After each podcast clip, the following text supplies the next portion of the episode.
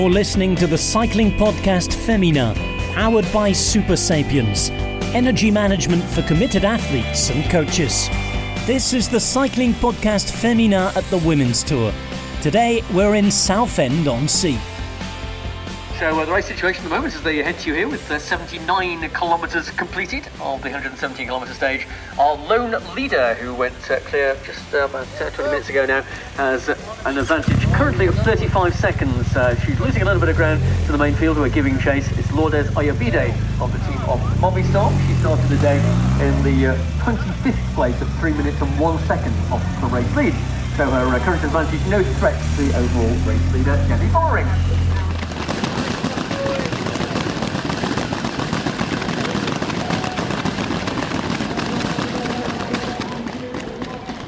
I was like so determined to get in the breakaway. I must have like tried about 20 or 30 times, but it wasn't to be. They were literally chasing down everything.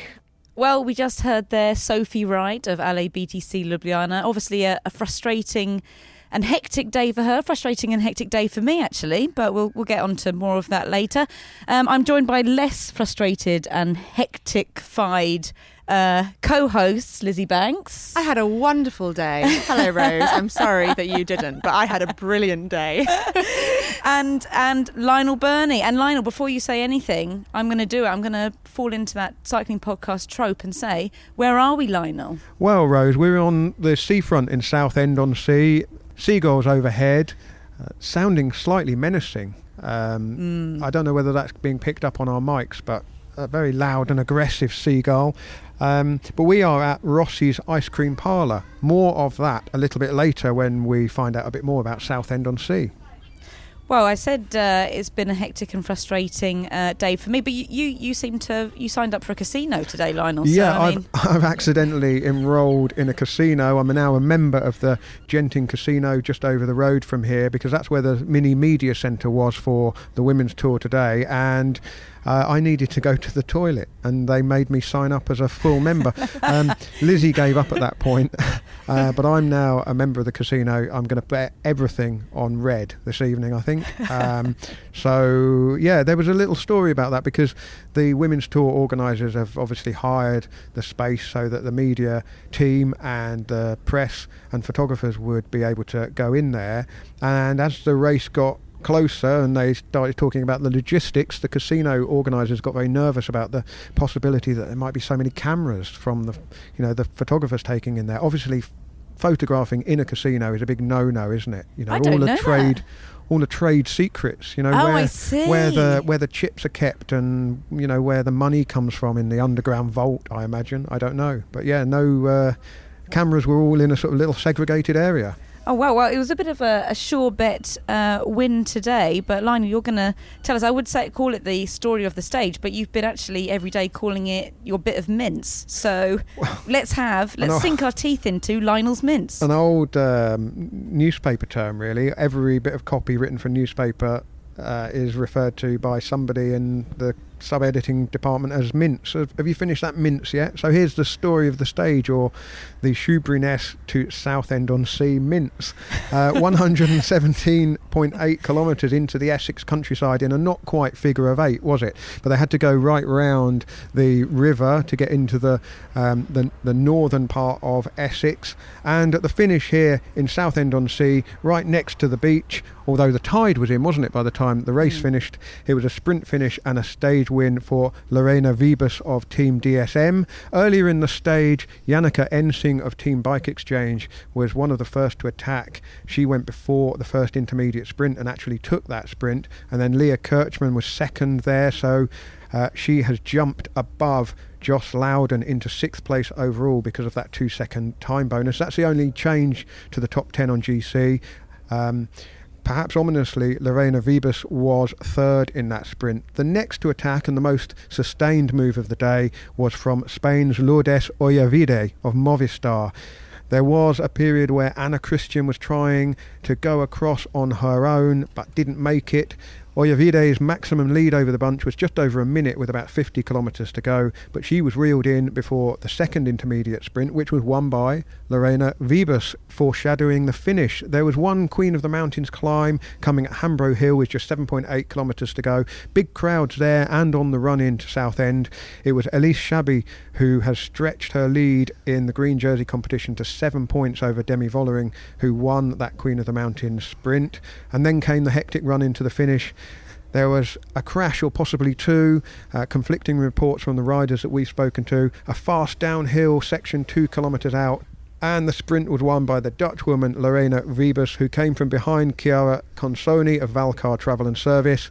She was second, and Chloe Hosking, who was second in Banbury on the opening day, was third. Sheyla Gutierrez of Movistar was fourth, and that's given her the lead in the points competition.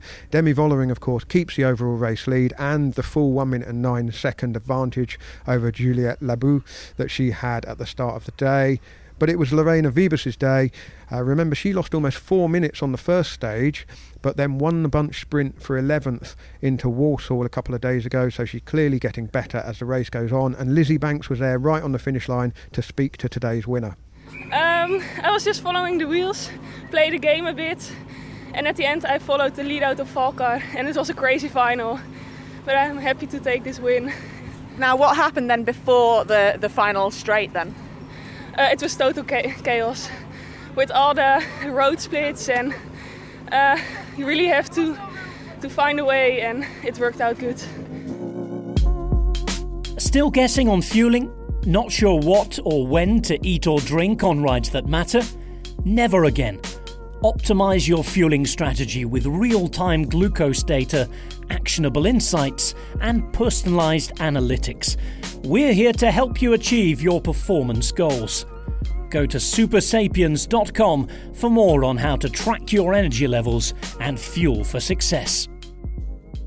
Thank you very much to Super Sapiens for sponsoring the cycling podcast and helping us to be here on the women's tour. Find out more about Super Sapiens at supersapiens.com. Now it's time for Lizzy's recon, and Lizzy headed off into the Essex countryside. Simon Gill, the photographer, and I were out there on sort of team car duties. Not that we were much help, I don't think.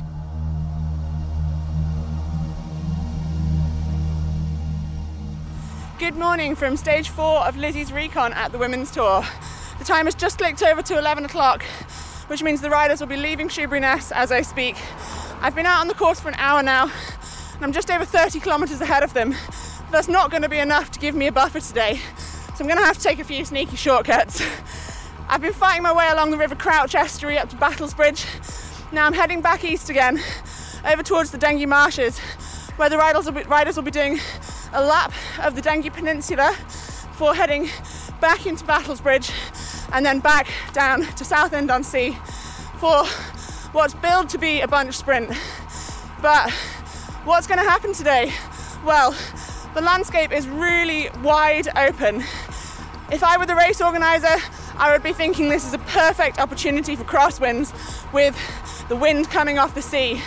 Now, although I can feel the wind today, and you can probably hear it as I go down a very slight downhill, it's not enough to split the bunch today. I'm just riding through Burnham on Crouch now, where we've got the first sprint point of the day at 50 kilometres. It's a totally uncomplicated run into the sprint, just one straight road. But the organisers have placed the sprint point right outside a high school, so the riders are going to be guaranteed a wall of noise. Now, this is where I was actually going to have my own little sprint and deviation today. I was planning to get the foot ferry over from Wallasea to Burnham on Crouch and cut off about 30 kilometres of the route. My plans were shipwrecked and washed ashore this morning when I found out that the route only ran in the summer. So I'm heading off to race around the Dengie Marshes now and try and find another shortcut to get ahead of the riders. I'm just over halfway and I've just been caught but not by the peloton, by the Watford peloton. this is your team support vehicle, Lizzy. Your uh, your team car. Well, I don't know where my Mars bars and hot drinks are. You're not doing a very good job, I have to say. Nobody's cleaned my bike in the first four days either. But anyway, there we are. They caught me as I was just pondering what the Essex Barn was called, and I think we've decided that it is just called the Essex Barn. I'm just at the most northern point of the course where we're looking over the, the Blackwater estuary. Is that what it's called, Lionel? That is Blackwater there, yeah, and we're kind of stuck, aren't we, between Blackwater and the River Crouch, and there's no bridge across. That's why the route does that big loop round, and then this circuit up here, and then back down to the southern part, south south end. I'm calling it. This is ah, north. South And then tomorrow, that's why we're going to be on the other side of Blackwater because we can't really get there today. So, any of you listeners can help us. Those steep sided barns in Essex, what are they called? Are they called the Essex Barns? One thing that hasn't changed all day is the speed of the wind, but I have noticed the impact of the direction. For the first half of the course, the riders were facing a tailwind and cross tailwind, and it really helps push you along. And you turn around at the halfway point, come back towards Southend, and you've just got a headwind and cross headwind the whole time. Now, for a rider like me out on my own, you really feel that, and that's going to have an impact on any riders looking to get, to, to get ahead of the race in the second half. Just came up Hambro Hill, the one and only QM of the day, and you know what? It's a little kicker. It's a bit steeper than I thought it was going to be after a day of flat riding, and that could really catch the riders out. I'm actually a little bit further ahead of the riders than I thought I might be. They're at 26 kilometres to go, and I'm at 12. So I'm going to race them to the finish now. And yeah, I think this climb could really string things out. I'm inside five kilometres to go now.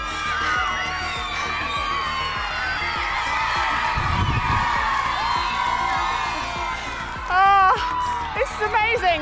The roads are fully closed here. oh, it's really giving me goose pimples. what an incredible atmosphere. 5k to go. People are lining the streets. Fully closed roads and it feels like I'm off the front of the race. This, ah, this feeling, this is why I do it. And this is why I love cycling. What an incredible five kilometres. I've had the smile glued to my face. I'm now inside 200 metres to go on the final finishing straight. The crowd's building up, the riders are about to arrive. There's a technical finish. Between two and one kilometres to go, the road goes steeply downhill, and then you turn left onto the seafront for a 1.2 kilometre drag race into the finish. You can see the finish from a really, really long way out, so it's going to be a seriously tough sprint and it's going to be a waiting game to see who can get to the line and time it perfectly. The other riders come, 300 metres to go, they're charging to the line. Malsmo on the front, leading out her teammates.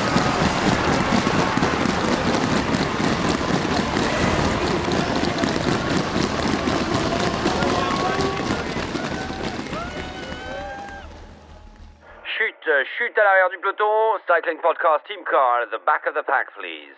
That's Seb Piquet, the voice of Radio Tour at the Tour de France, and my name is Richard Moore, and I apologise to Lizzy, Rose, Lionel, and all you listeners for interrupting another terrific episode from the Women's Tour, but I do have to tell you that it's sponsored by Hammerhead. Now, I've bored everyone else in the podcast with my cycling exploits since I fell in love with the bike again about a year and a bit ago, but one reason for me getting more enjoyment from riding was the, the very late discovery of technology that I have found really enhances the experience. I'm talking mainly cycling computers, and in my hands now, fresh from its box, I have what might be the ultimate in onboard cycling computers, the Hammerhead Karoo 2. That's me tapping the screen, I don't know why.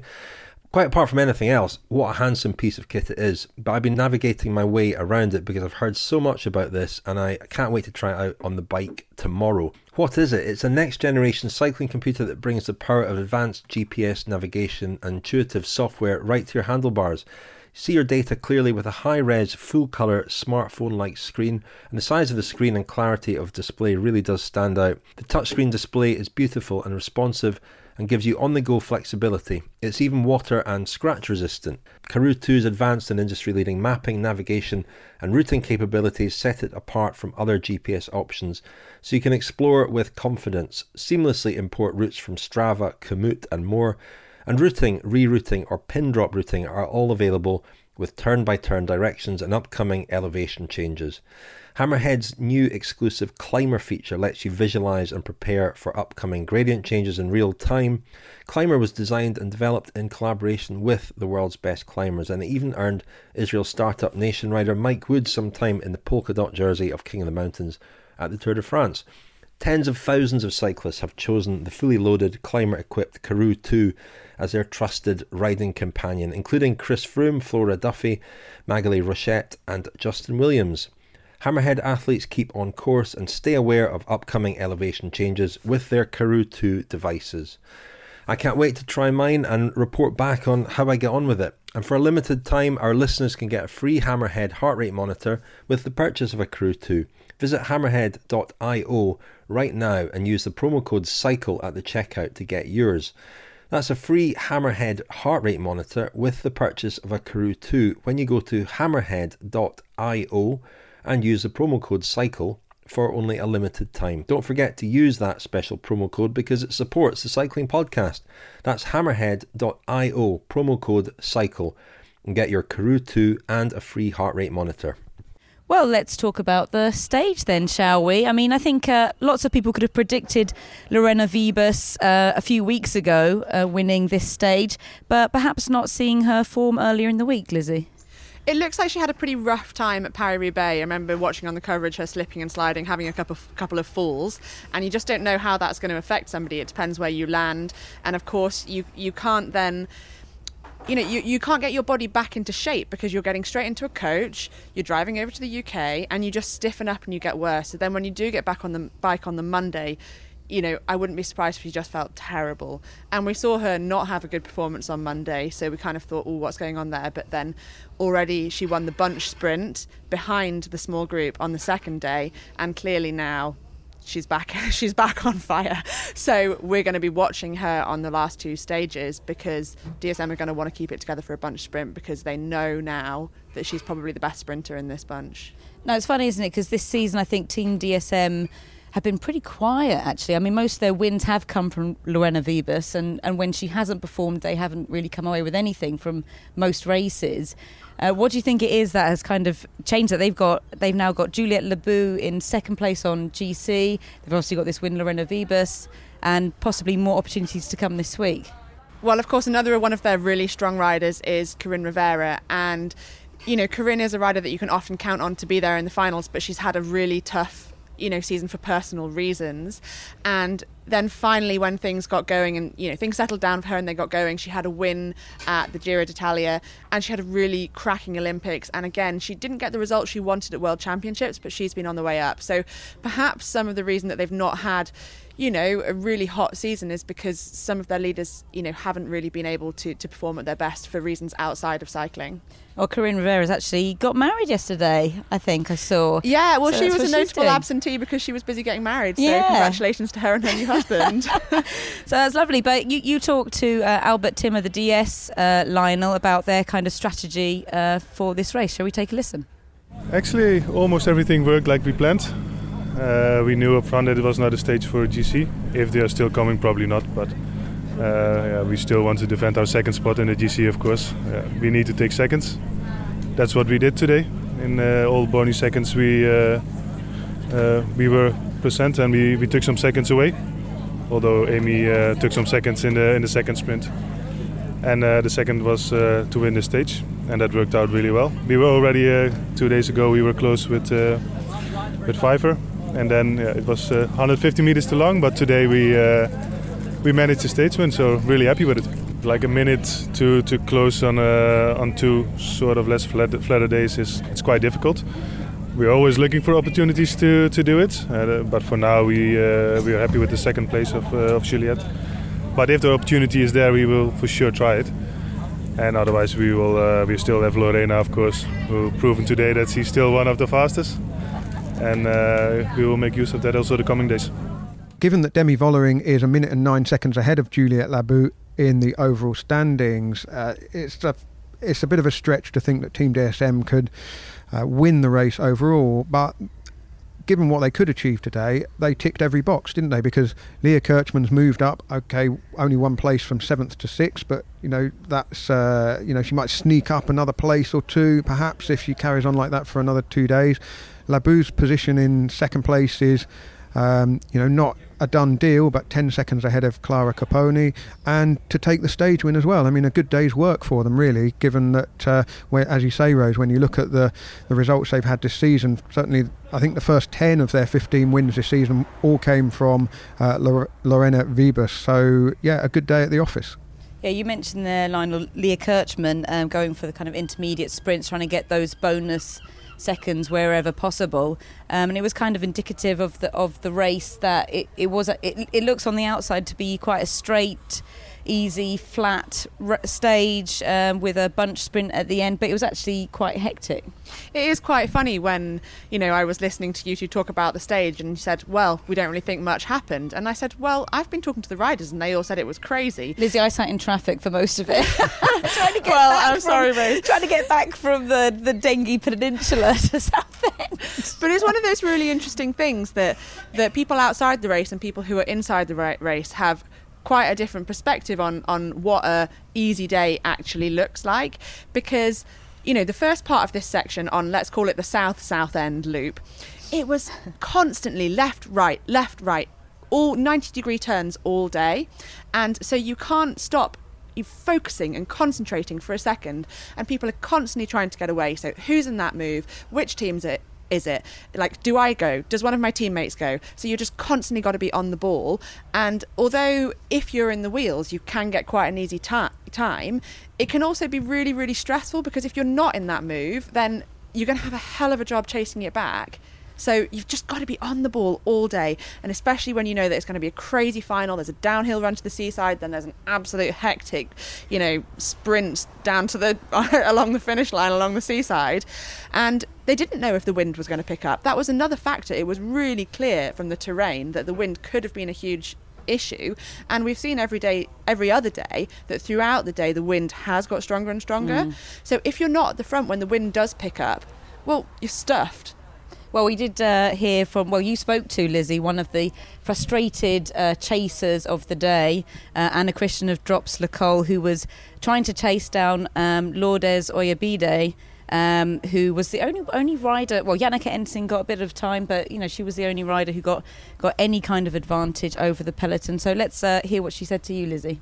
Oyarbide was in front of you and you were hoping to get across to her. But what actually happened? Um, yeah, so we've been quite keen for a breakaway most days here, obviously being a British team, and we want to take our opportunities where we can. We've got Joss here for GC, and she's obviously held a good position in the top 10 there, but we are going to take over opportunities too. So we, I kind of seen it, it was like halfway through the stage maybe, the Movistar girl had got up the road, so I thought it was quite good to jump across to her, but never quite made the bridge, and we kind of just hovered out the front for quite a while, and then, um, yeah, inevitably got caught because I think a brunch sprint was on the cards for most teams. Could you see her just dangling there in front of you and couldn't get across to her? Uh, I could see the because the yeah, it was so flat today, wasn't it, and quite open, so I could actually see the car in front for quite a while. And I was kind of hoping that maybe she'd get radio to wait, but she she didn't. But Oh, so frustrating. and you know that just with two of you, it would be so yeah, much stronger. Yeah, yeah, you know, you know what we, what we call that in Belgium? What do you call a it? chasse patate. A chasse patate. yeah. What, what, what, sounds like a It is a chasse patate, yeah. well, that was Anna Christian, the chouche patate. Um, mm. Anyone want to explain any knowledge of what a chouche patate? Well, it sounds very like the French phrase chasse patat, the potato chase, which is, uh, I think, their version of a wild goose chase um, because obviously. But potatoes are easy to chase, aren't they? Yeah, but it's pointless, fruitless. Potato yeah, potato at the end of it, Lionel. What's wrong with you? What do you mean? Well, the potato's not going anywhere, is it? Well, apart from if you eat it, I don't a know. A chasse patate is when you're stuck between the break and the bunch and you're making no headway whatsoever, but you're not being caught either. So you're just stuck in no man's land. Francois has explained this on our Tour de France coverage before. Um, all that happens to me is I start thinking about potato dauphinoise with uh, some lovely, you know, rich, creamy sauce and uh, onion and garlic. I'm thinking about roasted geese. oh, no, we got wild, a wild goose. wild goose chase with roasted potatoes. it's mm. on the side. Um, well, we should say that that little interruption actually came from Mayo van 't Geloof, who you also spoke to, Lizzy, and she's had some great results just this week. She had a great week. Yeah, she's just got back from Paris-Roubaix where she came 13th and you may not think that 13th is the most incredible result, but actually, if you watch that race, the way she performed there was really incredible. And then she's come straight over here. That was her real target race for the season, and the team really set her up for that and said, this is your race, focus on this, do everything you can. And she'd always planned to come across to this race. And they'd said to her, don't worry about the first few days, take that time to rest, and we focus on the last three days. So she's had that hard race, she's had that time to rest, and now she's really coming into good form using that fitness that she's got from Paris Roubaix on Sunday, on Saturday, sorry. And clearly she's firing on all cylinders and she's you know fifth is a really incredible result against this field and now she's just getting the belief that she can do it. And that's another really powerful thing this is for me this is amazing. I've never had uh, such a close result in a world tour race so for me this is great and i'm of course always hoping to do better and better so we'll see uh, for the days to come. I think uh, the courses that are coming up really suit me. It's more flat it's more windy so uh, i love that kind of stuff so yeah really excited. Well, we had that sprint finish, but that wasn't the only drama um, that we actually had because we've heard from well a few riders, possibly a little bit um, conflicting. Uh, one crash, possibly a, a few crashes, uh, and one of the people that was caught up in that was Abby Smith uh, of Team Tibco, and you spoke to her, Lizzy, uh, at the finish line again. um, obviously, uh, lost. She obviously lost a little bit of her uh, kit. Yeah, she'd lost a little bit of her derriere kit A bit of a dignity, perhaps, dare we say. but yeah, let's uh, let's hear um, what she had to say about that crash on the run in. Someone just cut me up on the corner, and um, yeah, I, I, came down and I've ripped a nice hole. Oh, and in, it looks like a couple of you've got war wounds. Uh, yeah, two of us down today. 25 seconds down, but I mean, I I and that was outside 3k to go, was it? Six ish. So they're all starting their lead outs, or starting to wind it up. I'm trying to chase on while they're going full gas, and I'm going full gas, and I'm swinging, and my bum hurts, and everything hurts. Your bum hurts because of the crash or because of the racing? Well, both. More on my left where I crashed, but yeah, um, yeah that's going to be a difficult one. The cycling podcast Féminin is supported by Science in Sport. Science in Sport, fueled by science. Well, thank you very much once again to Science in Sport uh, for supporting the cycling podcast, allowing us to be here in, I would say, sunny Southend, not sunny Southend, kind of slightly overcast Southend. Uh, been quite warm today, though, hasn't it? Hasn't been cold. Oh, no, cold. Yeah. Warm and grey Southend. The warm and grey Southend. But yes, thank you very much to Science in Sport. Uh, for keeping us on the road. Uh, if you want to get 25% off uh, Science in Sport products, then go to scienceinsport.com slash are we going to get another chant out of him? No no more chanting. Um, i am setting up the science in sport ultras a sort of you know football fan style group who will go around the country chanting the discount code which is siscp25 i like that. I like that idea the you know the shirtless um, mm. rattles flares. Yeah. Brilliant. And they can you know they, they can be fueled through that with the science in sport products. It work, makes perfect sense, doesn't it? Um, but but anyway, I mean, I'm just going into fantasy land there. But uh, Lionel, now you've been. Uh, looking to speak to Mick Bennett, the race director, all week. Uh, I know that there was a big disappointment just in the I think it was coming the days almost or maybe a, a week, week, before. a week before um, the race. Um, the women's tour had said that they were going to have uh, live stream or live pictures or live coverage at least uh, of the uh, women's tour. And then they had to say a week before they put out a press release saying that wasn't going to happen. Um, they still have the highlights program um, but uh, obviously, a lot of people disappointed by that. And uh, Lionel, you spoke to uh, Mick Bennett, the race director, uh, about that. Yeah, I just wanted to ask Mick, first of all, why there was no TV coverage um, or live streaming coverage of the women's tour when we'd been led to believe that there would be because it is a requirement of World Tour status. Yeah, uh, it, at the end of the day, I can't embellish it. It's commercial reality, and we had we'd signed a contract to do live streaming, and that was in January of this year. So when we applied last year, I get my dates right, when we applied last year, because you apply in the March of the previous year to do live, and one of the boxes you have to tick is will it have live TV, and we signed this agreement to do it. Um, and because you don't, in business terms, you don't sign something in the hope that you're not going to get it. You sign it in the hope that you will get it. And the financial reality is that uh, we only had a sponsor for this event. It was actually four weeks before. And we also had at the same time, which we've got and has been, um, stand, will stand until 2025, a contract with ITV4 for the highlights program. And to do a live streaming, I'll come back to that in a minute, the cost to do that is as much as doing a highlights program that we already had an existing contract to do until 2025. You can't do both. Who picks up the cost of this? So is it the broadcaster or is the race organizer? No, we do. It, we pay for the, everything. Um, but our highlights program and the stats and the figures on that, I think I explained to you when we sat on a park bench together in Weybridge. The, the figures we've got for that and the guaranteed exposure that it gets far outweighs what a live streaming program we couldn't afford to do it live televisually but live streaming we could do. But then if you do live streaming there's no guarantee that you're going to have an unbuffered clear signal.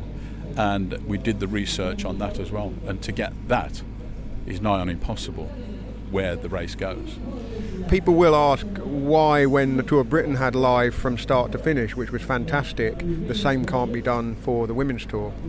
Well, the same can be done, but the commercial realities are we, we just did not have the money to do it.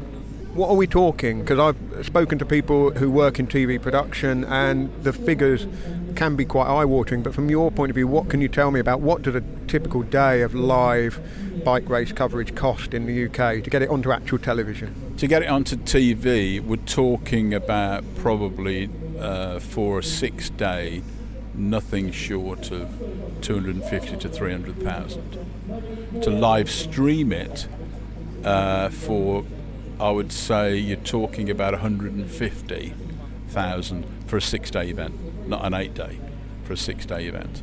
And it's almost equivalent to a live televising it. It's almost, it's, there's slightly more to televise it, but it's about the same to stream it. Is there no way you can could have leveraged the fact that you did have live for the Tour of Britain to basically include the women's tour in the same package and, and get both races on live? That's possible, providing you've got the margins to do that. But as I said earlier, it's the commercial reality is we just didn't have it. We can't say, oh, let's take it off the prize money for the men and put it into live TV. That's a possibility, but then the minimum the men's is the minimum prize money.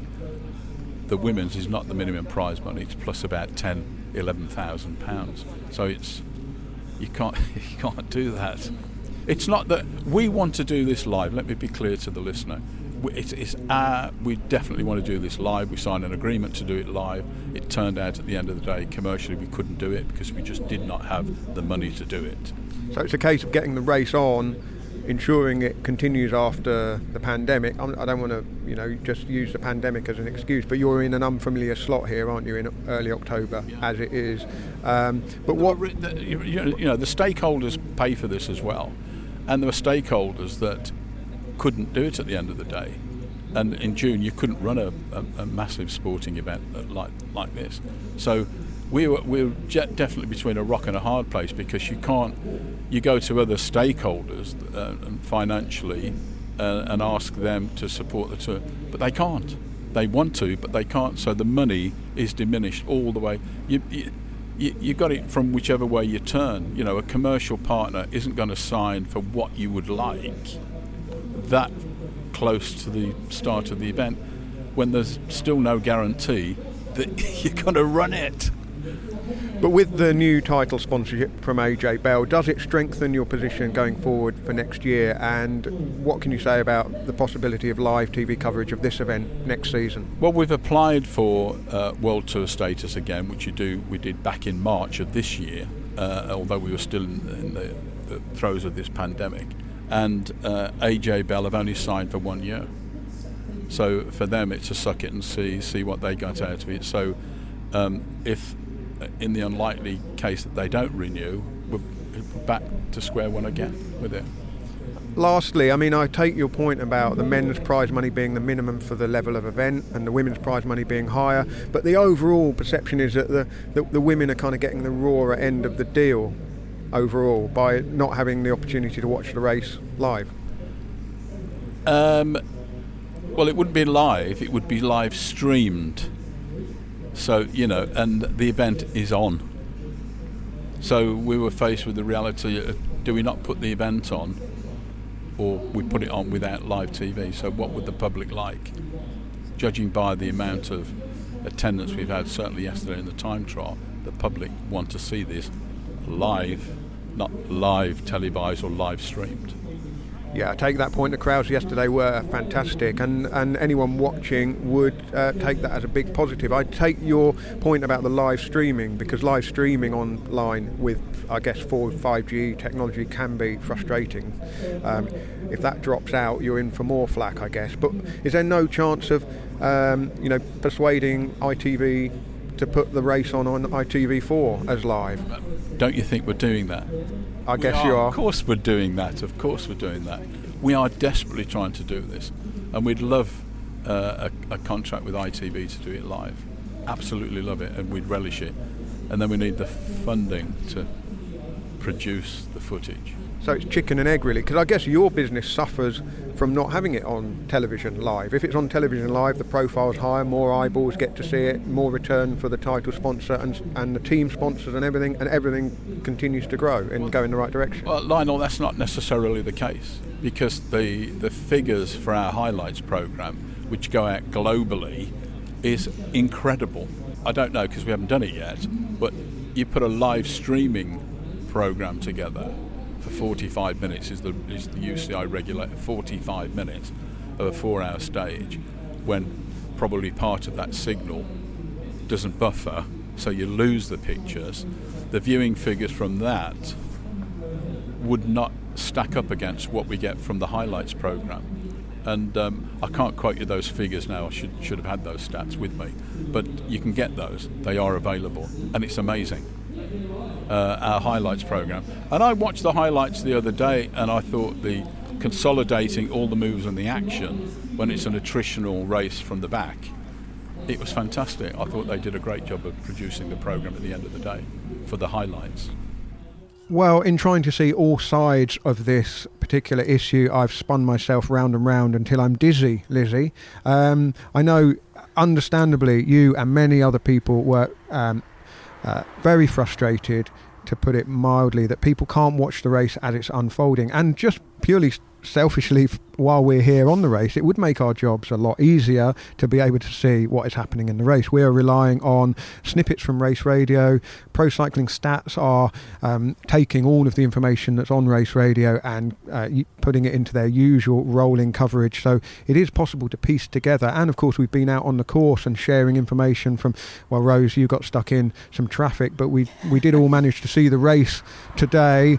Um, and then, of course, catching up with the riders. Uh, it does take me back to the early days of my uh, cycling journalism career covering British domestic races, the Premier calendar, that sort of thing, where of course there wasn't television coverage and you had to rely on the riders telling you um, how far they attacked from the finish, and they always exaggerate, of course, and uh, the time gaps are always exaggerated, and uh, and uh, the, the race reports that appeared in the magazines in those days perhaps um, were almost works of fiction because you could only go on what the riders told you. But we are in the 21st century now, and this is a world class sporting event. And whilst there are highlights in the evening, um, not being able to see it live does. Um, rob people of being able to invest in the race in the same way that they would in the equivalent men's race. But Lizzy, I mean, you've listened to what Mick Bennett had to say. What are your thoughts now, and have they changed at all since uh, we first spoke about this? I think the, the main thing to say before I say anything is it's so much more complicated than what I understand. And I'm not a broadcaster, I'm a rider. And I'm sure there are so many more things that Mick can't tell us that maybe we'll never know about the commercial side of it. But what I do see is that I could watch the men's races for four or five hours live from flag to finish on the TV. I could turn on ITV4 and I could watch it without paying a subscription to, you know, a specific sports channel and I could watch that whole thing for 8 days. And it was fantastic. It was amazing. There were so many people, you know, my neighbors who they're not cycling fans only really because they know me and they wouldn't have been watching it usually but it was there it was free it was on TV so people got drawn in. And then once they're drawn in for the first day they're there and then by the end of the eighth day suddenly they're cycling fans and that's what women's cycling really needs. So having been able to watch that live and then believing that we would be able to watch the women's tour live you know I was really excited for that. And then one week before to have this shattering disappointment and I just felt, well, why? Uh, from my point of view, when you go into something, when you say, okay, this this is our race. We have the same sponsors for the men's race and the women's race for all of the jerseys. So when you go into a contract, surely you say, this is the money that we need to provide live TV for our races, not this is the money we need to provide live TV for the men's race and then the women's race is the the bit on the side. Like I say, I know it's more complicated than that, and I don't understand, but I don't understand why you wouldn't ever approach a sponsor and say, "This is what we need for everything." And I'm sorry, sponsor, but if you're not going to support our women's race financially, then you can't be a sponsor. And yeah, I know they're really desperate for sponsors because it's been a really difficult year and a half, but you know, we we've got to have equality. We we just have to have equality, you know.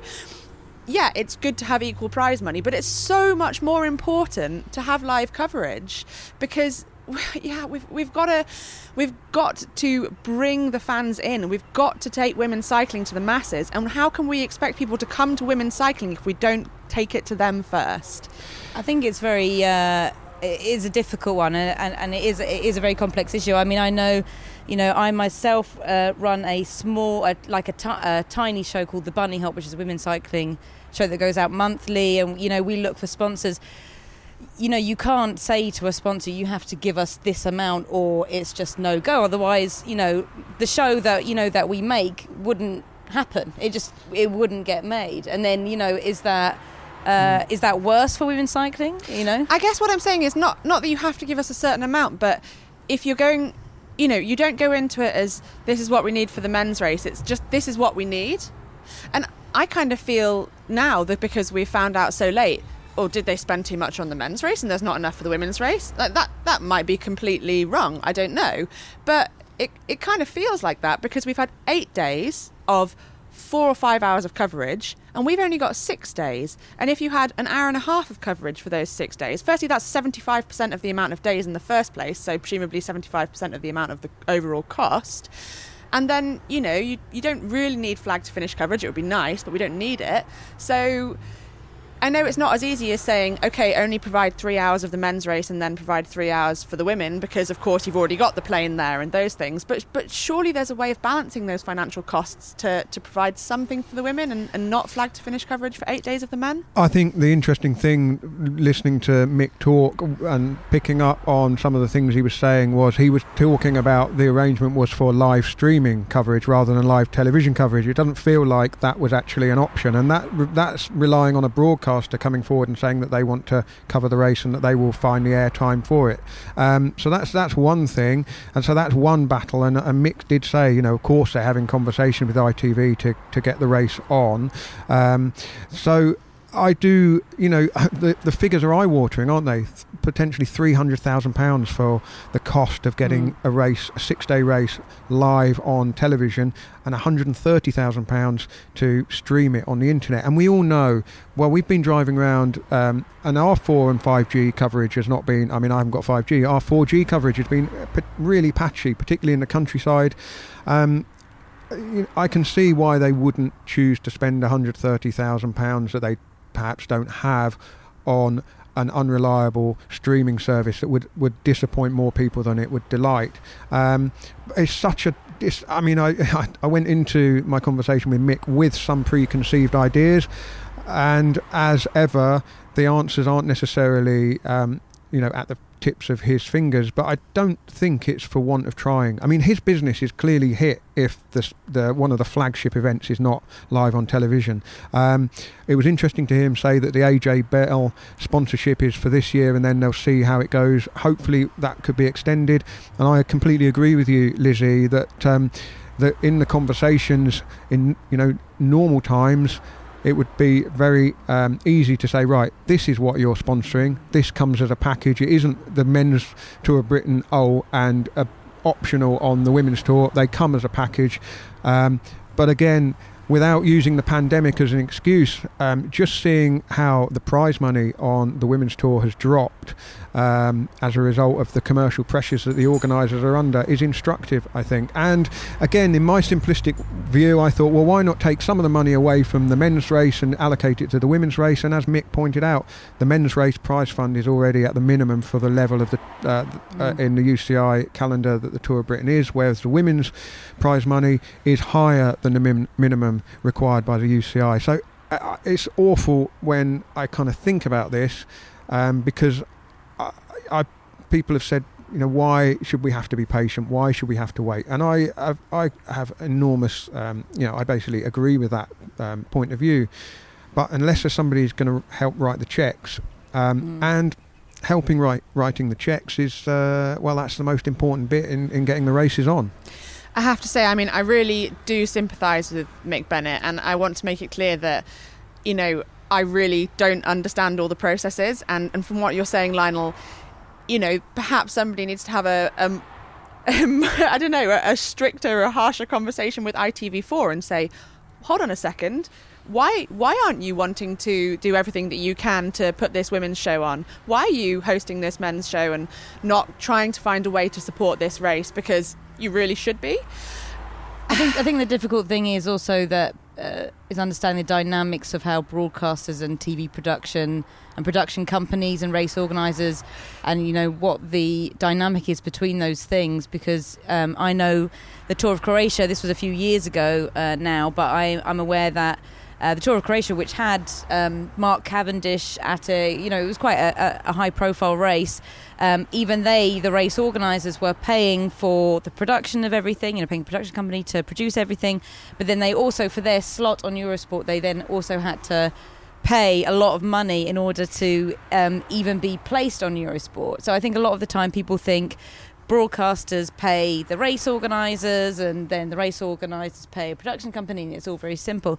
But it isn't. It's, it's incredibly complex. Uh, my um, my view on it is as well when you see the standard of the live images that you get from some of the other races. I know the uh, Giro Donne um, Oh. this year had live images live streaming Well, it was a joke. It Well, was just a static camera on the finish line, and we had some some on and off moving pictures from three kilometres to the line But that, until the I mean, that's line. exactly the kind of um, uh, non-guaranteed streaming that Mick Bennett was talking about. The satellite dropping out, um, not having the 4G, the bandwidth in order to show the images. That's what they. That's what the Giro Donne had, and, and it was frustrating to see this stage um, and see it with 13k to go, and then not see anything until. Uh, 7k to go, and Anna van der Breggen is already uh, got two minutes advantage. It's frustrating to, to watch a bike race like that. And for me, I think you know um, how valuable, uh, you know, how much value does that bring to the women's peloton? How much does that make them look like professional, the professional athletes that they are, um, or and how much does it make them look amateurish? How much is it actually off-putting to watch a poorly made um, stream? So you know, I kind of see that. Uh, I can understand that the women's tour don't want to do anything by halves, and if they're going to do it, then they want it to be um, as seamless uh, and, and you know as as good looking as the um, highlights they already produce, which involves. Uh, you know, many, many cam- uh, camera operators, many, many motos. It involves helicoptering footage down to London to be edited and turned around quickly. I mean, the processes are, are huge, and I can kind of understand um, that they, they don't want to take that step unless it's it's guaranteed to look good. Because I mean, I personally think it looks so it makes the race look worse if it's badly done. I understand that, and at the end of the day, I want this race to stay more than anyone else, or as much as anyone else. This is one of the most favorite, my most favorite races I've been to. It is exceptionally well organised. The riders always say this is the best race we go to in terms of organisation, in terms of hotels, even things like food. Every other hotel you get overcooked pasta and tomato soup. Here you get a good variety of interesting food, and it's so important having good food, good beds to sleep in, well organised transfers, well organised race setup, and uh, you know the organisers are doing everything right there. And we love the atmosphere this race brings. They bring the crowds, they bring the excitement, but the one thing that we're lacking is the coverage, and somehow we need to work out a way between all the stakeholders how to fix it.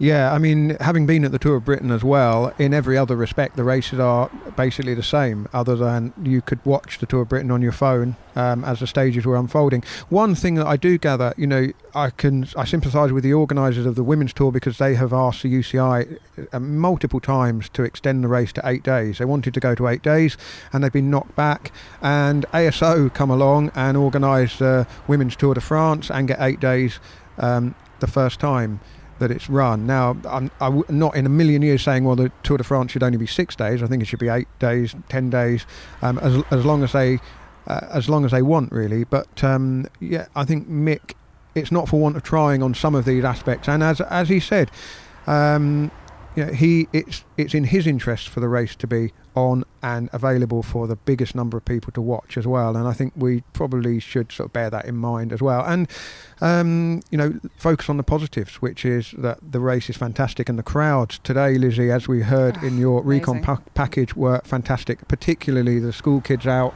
um, you know, finishing the stages at at the time of day when schools are finishing is a stroke of genius, really. Well, yeah, there was plenty of uh, crowds on the way into Southend, wasn't it? All the school kids lined up, and you can tell us a bit more about Southend. Well, yeah, a little you? bit of Southend flavour because we are here at Rossi's, the ice cream parlour, of course, and just behind us, we can't quite see it, but the pier stretches out 1.3 miles into the sea. It's the longest pleasure pier pleasure pier, leisure pier in the world, which uh, leads me to think that perhaps there's some kind of I don't know, um, industrial pier. I don't somewhere that Depends might be longer. Depends if you're pleasuring or leisuring on it. Indeed, it? and there's a little train that goes out on it as well. And at the very end of the pier is a little bistro where, if you watch the Channel Four program hosted by the TV chef Jamie Oliver and his friend Jimmy Doherty, I think they're related actually, but uh, they film the Friday night feast in that bistro. And the Oliver family also have a little cafe kiosk just on the seafront there. Um, but I bumped into a friend of the cycling podcast a little bit earlier, and he told me a bit more about Southend. Uh, Kevin Brooklyn, I'm from Southend. And what can you tell me about Southend? Uh, it's a good old seaside town. Rossi um, ice cream. Rossi ice cream. Rossi ice cream. Yeah, that's what we're having now after the finish. Uh, yeah, so it's a good old British seaside town, really. Plenty to do, uh, quite a lot of entertainment, um, nice roads, good cycling scene. So, yeah. And uh, Jamie Oliver's got, well, I think his family own a restaurant or a cafe just along the front here, is that right? Right there, just up on the right there, uh, Oliver's on the beach. It's got yeah. a cafe there, and they did the uh, the show. I can't remember what it was called now, but the show on the end of the pier there. Jamie and Jimmy's uh, Friday Night Feast, I think it's called, isn't it? Where they get celebrities to cook in, uh, and that's right on the very end of the pier, yeah, is it? It's very end of the pier, yeah, yeah, yeah. And am I right in thinking that's the longest leisure pier in the world? I'm assuming that the distinction there is because there must be a longer one that's for I don't know uh, shipping purposes or something. I don't know. Possibly, I, as far as I know, it's the longest one one in the world. So uh, that's a claim to fame from Southend. It is, isn't it? And the football club nicknamed the Shrimpers. So, uh, what shrimps? Do we have to talk about the football club at the moment because uh, they're uh, they're not doing as well as Watford, that's for sure. Well, I, I mean, I do remember coming to Roots Hall on a number of occasions years ago when we were in the same division. But nicknamed the Shrimpers, is that because this is also a hot spot for what shrimps, cockles, whelks, that sort of thing? Yes, quite a big, um, quite a big seafood uh, production sort of area in Old Leigh. There's a lot of cockle sheds there. A lot of boats go out trawling and, and such. So, yeah, that's probably where the name comes from. Is that something that appeals to you? Not my cup of tea really. Seafood. lived here my whole life, never eaten it. But um, yeah, it's not uh, it's not something I'm going to be trying anytime soon either. But fish and chips are good. Roll mops they're quite they're quite popular as well. Yeah, this is uh, like a pickled fish with onions in the middle, I think. But uh, yeah, I don't eat any of it. And finally, you said about the cycling scene. Uh, big cycling club. Any kind of uh, you know, there must be a. Is it South Southend Wheelers? am I Yeah, right? Southend Wheelers are quite a big club in the area, and there's Essex Roads as well, which is not too far away. Um, but outside of the club scene, there's quite a lot of uh, recreational cyclists, sort of um, lot of people going out in big groups, and uh, yeah, it's quite quite a vibrant scene here at the moment. All my segments would have been taken today. Is that right? Uh, So where the race went today, out into Dengie Marshes um, and all of that, that's, I mean, it looks like appealing cycling country to me, but I guess when the wind's up, makes it quite hard. It's a bit too flat, uh, and that's the whole problem with Essex. There's not really uh, many sort of uh, big climbs, so. Uh, but out that way, yeah, you get the crosswind and all havoc can break loose. Be out on Sunday then? Absolutely, yeah, yeah. We'll be out on Sunday for our usual cafe ride. And we had to find out a little bit more about Rossi's famous Southend ice cream, so I asked someone who was serving the ice creams uh, behind the counter this afternoon. So why is Rossi's so famous? Everyone that comes down to Southend, either for a day trip, everyone knows Rossi's ice cream. What's so good about it? Just the taste, it never changes or nothing. Like, it's always been the original ice cream. And the company, well, the the um, yeah, the company was founded by uh, Italian family who moved to Southend. Family, yep, it was an Italian family, and they had it for since 1932. And then the boss that owns it now, Alain Brandash, um, has had it for 22 years. I'm pretty sure it's 22 years. And has it always been on this spot on the seafront? Um, see, I heard things it was on the opposite side. I'm not too sure if it's true because I wasn't about then. I mean, I've heard that it was over the other side, like when it first started. And now, what are the most the three most popular flavours when people come for a Rossi's ice cream? Is I would say cookies and cream, uh, salty caramel, and the vanilla ice cream. The vanilla's classic, the classic. that we make here, yeah, definitely. And uh, has it been a busy summer with uh, restrictions lifting because of COVID? We've been very busy this summer actually. It's been, it's been enjoyable. It's been nice to get back to a bit of normality. And the finish line was literally, well, 50 metres away. And yeah, it was nice to see actually. Nice to have a bit of something in Southend to do. No surprise that vanilla is the favourite flavour. That's my flavour. I Oh, go for. I'm I surprised. I'm surprised Really? also. It's a classic. I didn't think Everyone- anyone bought vanilla because it's just too What? boring. it's Oh, too vanilla, isn't Says it? Simon the photographer's Simon punching the table in anger. No, I'm, I'm, Having just finished his strawberry whip or Mm, whatever. no, it's the classic. The absolute classic. You Surely can't go. plain is the classic because then you just get the flavour of the creamy, milky ice cream. If you have add vanilla, What flavour? The creamy, milky, ice creamy flavour. Of, which is vanilla. Yeah, no, that's no, no. That's all. that is added vanilla. You Well, need to come to what? Sheffield and visit our cow Molly. What- Just Molly, just- perfect. Oh, I'm absolutely Just blown away frozen, now. uh, frozen milk straight from the udder. Have you not heard of Cornish clotted cream ice cream? Yeah, but that's clotted cream flavoured. Because isn't you use the cream to create the flavour. You don't add a second flavour of vanilla. Well, I, this Oh, is this is getting me. My mind is blown with this ice cream revelation. I thought vanilla was like the default flavour, but I think you can tell the quality of an establishment by how well they do the simplest of things. So all this salted caramel with, you know, cherries and you know mint chopped chips and stuff, not for me. Too much over embellishment. Well, this is whetting my appetite massively, and, and they're actually still. Oh, it's get, the, the sun is actually setting, but it seems that Rossi's are still going. They're still uh, serving. ice cream. It's got a bit of a Giro kind of vibe in there. I thought with all the black and white photos of their owners. We've actually got plenty of um, time to discuss ice cream this week, don't we? Because uh, we're still continuing with the coastal theme as we we take a trip uh, northwards uh, up to. We're going to start tomorrow in, In Colchester and head to Clacton. and head to Clacton, which is also on the sea. So we'll be. I'm sure there'll be more fish and chips and ice cream to be had there as well. late breaking pier news, um, courtesy of uh, Phil here. There, the longest pier in the world is 6.5 kilometres long. It's in the Gulf of Mexico, but it's a commercial pier, I guess, for uh, ships and stuff. I suppose. There we are. As I Great, little fact check. Not not enough facts. a, a pier off, few. a pier off between the Gulf of Mexico and Southend. Who would have thought it? well, is there going to be a pier in Clacton? Don't know. Not Will sure. it appear? Oh, well, on that, we're going to have to just finish. Well, let's just drop our mics immediately. Thank you very much, Lionel, Thank uh, you, for your company today. And Lizzie, thank you very much. Thank you, Rose.